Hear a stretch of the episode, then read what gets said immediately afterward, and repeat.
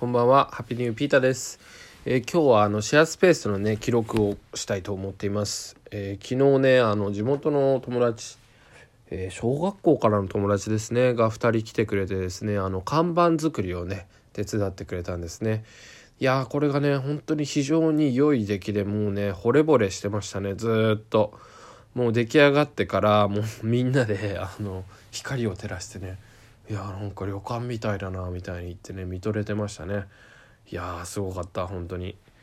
それでですねあのーまあやっぱり看板っていうのはね改めて大事だなってことをね思ったのでまあそれをねちょっと話したいなと思っています。皆さんもねあの普通に生きてればあの僕はもう毎日ね車を運転するのであれなんですけど、まあ、普通に生きてればってあれか。歩いててももう看板ってそこら中で見かけますよね。でまあ例えばあの道路標識とかね、まあ、例えば左行くと横須賀だよとかね右行くと東京だよとか止まれとか。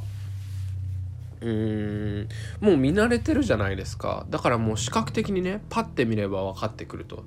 もっと分かりやすいとこで言うとセブンイレブンとかねローソンとかも遠くから見ればもう一発で分かりますよね。だからそういう看板は何だろう。まあもうできてしまえばもう考えなくていいんですよ。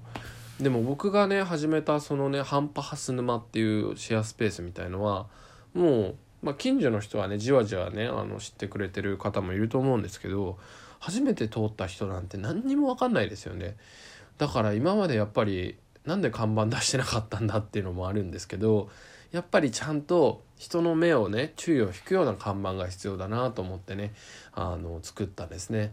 でぜひねあの写真をあのえっ、とインスタグラムかな？あのハンパハス沼のインスタグラムでねあの見れますのでぜひこれを機にね見てみてほしいんですけどあのボロいアパートのね壁を真っ黒に塗ってですねそこに木のねあの看板をね桜の木なんですけど桜の木を、まあ、ちょっと荒々しい形ででそこにね木を焼き付けてウッドバーニングっていうみたいなんですけどそういう技術をねほぼあの器用なね友達がねやって僕もちょっとやったんですけどあの作ってくれました。でまあだからね特に夜とかね照らしてればねこれは何だってなると思うんですよね。うん、だからねあの看板っていうのはねなかなか奥が深いなと。うん、で2種類作ったんですよ。一つはまあメインとなる大きい看板であのまあなんだろうな一番目につくところに作っていてもう一つがですねあの物干し竿みたいのがね古いアパートなもんですからあるのででそこに引っ掛けて両面から見える、まあ、半端っていうねロゴをね両面から見えるような形でねまあちょっとした可愛らしいカフェみたいな形で作ったんですけど、うん、もう一気にねお店感なんだろうなんかやってる感がね増しましたね。うん、だからねやっぱこの世の中ではねもうなんだろう改めて見てみると本当に看板に溢れてますからね。あのさっき言いましたけどセブンイレブンとかじゃないね。僕なんかがやるのはねいかに見てもらうかっていうのがね大事とかね。まあなんだろうな。場所を知ってても見つからないってことがあるのでちゃんとねドドンって看板があるっていうのはね大事なんだなと思いました。でやっぱりねその看板を作るにあたってもそのロゴをどう入れるのかとかどういう文字を入れるのかとかね。フォントとかもねいろいろやっぱり考えましたね。うん。でやっぱりロゴをね主張したかったので、まあ、半端ってなんだよってなるじゃないですか。うん、わかんない。もう僕はそういう意図で作ってますから、うん、なんかそういったところでねあの ネットとかではね告知してましたけどもっとねリアルな場でのねあの地域の方々にあの、まあ、存在をね知ってもらえたらなとは思っています。でまあその上でもう一つ、まあ、意図というのはうーんまあワイワイガヤガヤ誰にでも来てほしいわけじゃないっていうところがね正直なところなんですね。まあこれ商売やってる人誰もが思うと思うんですけどもう誰でも来てくれっていう商売もね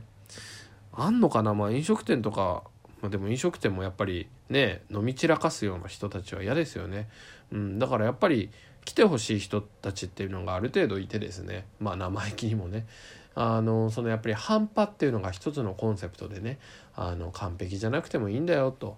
まあそういうところでね、まあ、場所も物も完璧じゃないみたいなものをねあの提供したいなと思っているので、まあ、それにねあの共感してくれる方にね是非来ていただきたいと思っていて、まあ、その思いも込めて看板をねあの作ってもらいましたね。うん、本当にありがとうございます。でねもう一人来てくれた方もねいつもね応援してくれてねあのもう本当に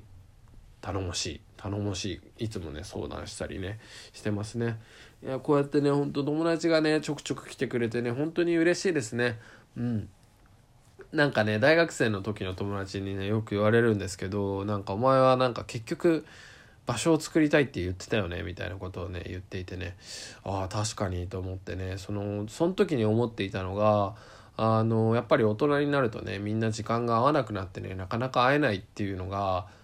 もう目に見えてたというかねまあ上の世代の人からも言われていたので、まあ、そういうね友達とかがね改めて集まれる場所まあ普通に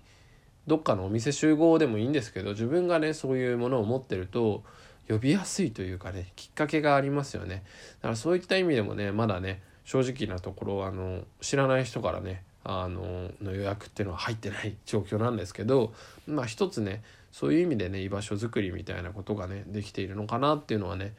うんなんだか満足している一点でございます。うん、このね看板効果っていうのが、えー、出てくるのがすごい楽しみです。うん、今ねちょっとニスっていうか最後のねあの防腐処理みたいのを行ってないので一回持って帰ってきてるんですけど今週の金曜日から看板をね常設にしておきますのでそっからの反応がね非常に楽しみです。まあなんか反響がありましたらまたラジオでも話したいなと思っています。今日はここまで。Take it easy